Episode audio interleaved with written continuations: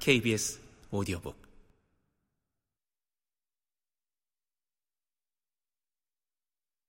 체포란 바로 이런 것이다. 이것은 눈을 멀게 하는 섬광이며 타격이다. 이것을 당하는 순간 현재는 갑자기 과거로 변하고 불가능은 합법적인 현실로 탈바꿈을 한다. 그러면 만사는 끝나버린다. 그리고 체포되고 나서 한 시간, 아니, 만 하루가 지날 때까지도 당신은 아무것도 이해할 수가 없다. 그저 공마단의 장난감 달만이 아직도 명멸하면서 절망에 빠진 당신에게 이렇게 말한다. 이것은 실수일 것이다. 조사하면 무죄가 판명되리라.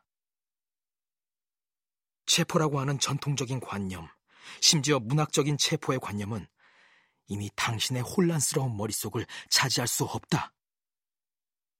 그것은 당신의 가족이나 이웃 사람들의 기억 속에만 축적되고 형성되게 마련이다.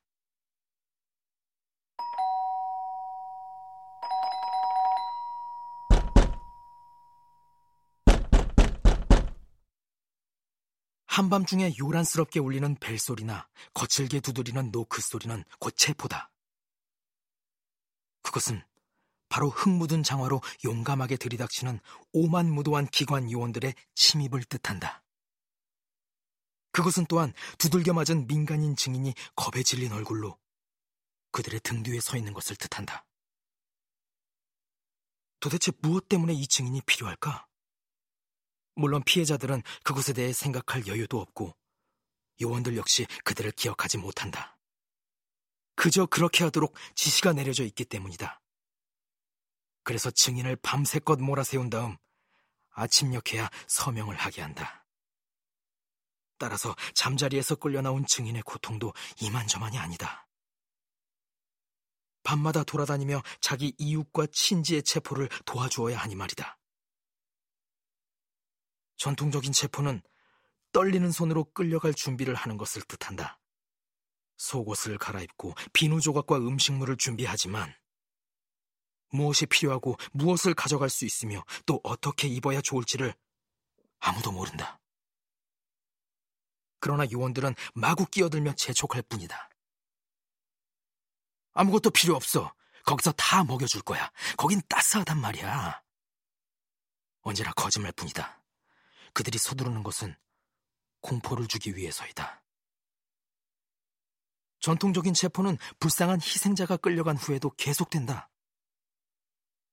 법을 벗어난 잔인무도한 힘이 여러 시간 동안 집안에서 난무한다.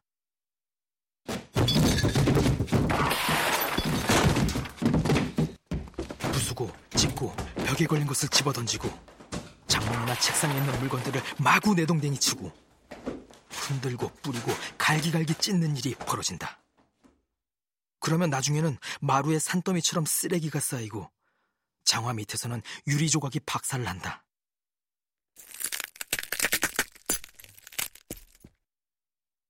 가택수색을 할 때 성스러운 것은 하나도 존재하지 않는다.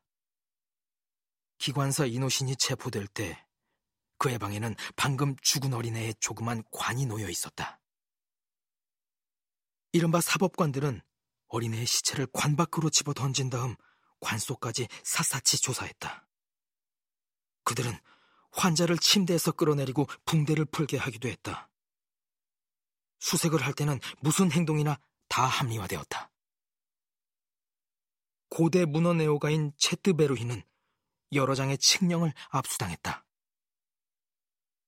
그것은 나폴레옹과의 전쟁 종결에 관한 칙령을 비롯하여 신성 동맹에 관한 칙령, 그리고 1830년의 콜레라에 대한 기도문 등이었다.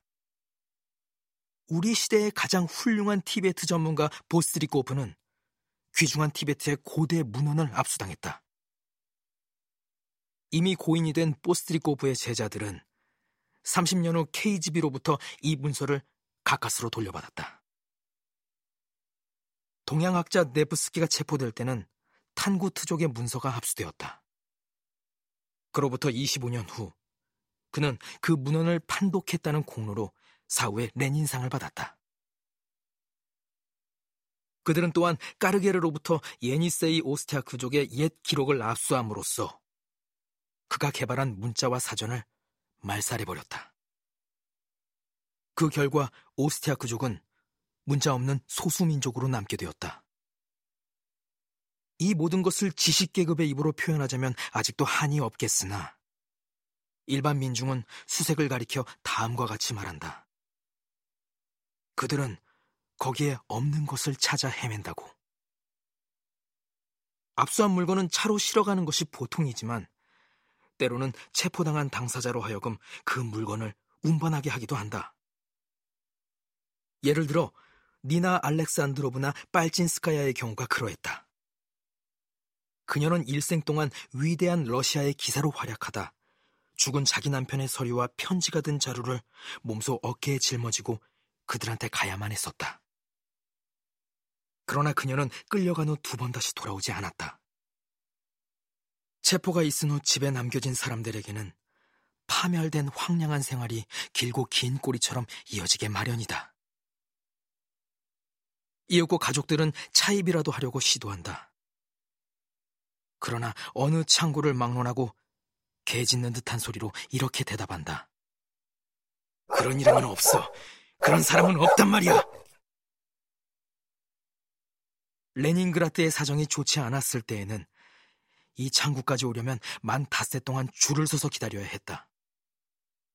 그리고 반년이나 1년이 지나서야 체포된 사람과 교신할 권리가 없음이라는 통보를 받게 된다. 이것은 벌써 끝장이 났다는 것을 뜻한다. 교신할 권리가 없음. 이것은 거의 예외 없이 총살당했다는 것을 의미한다.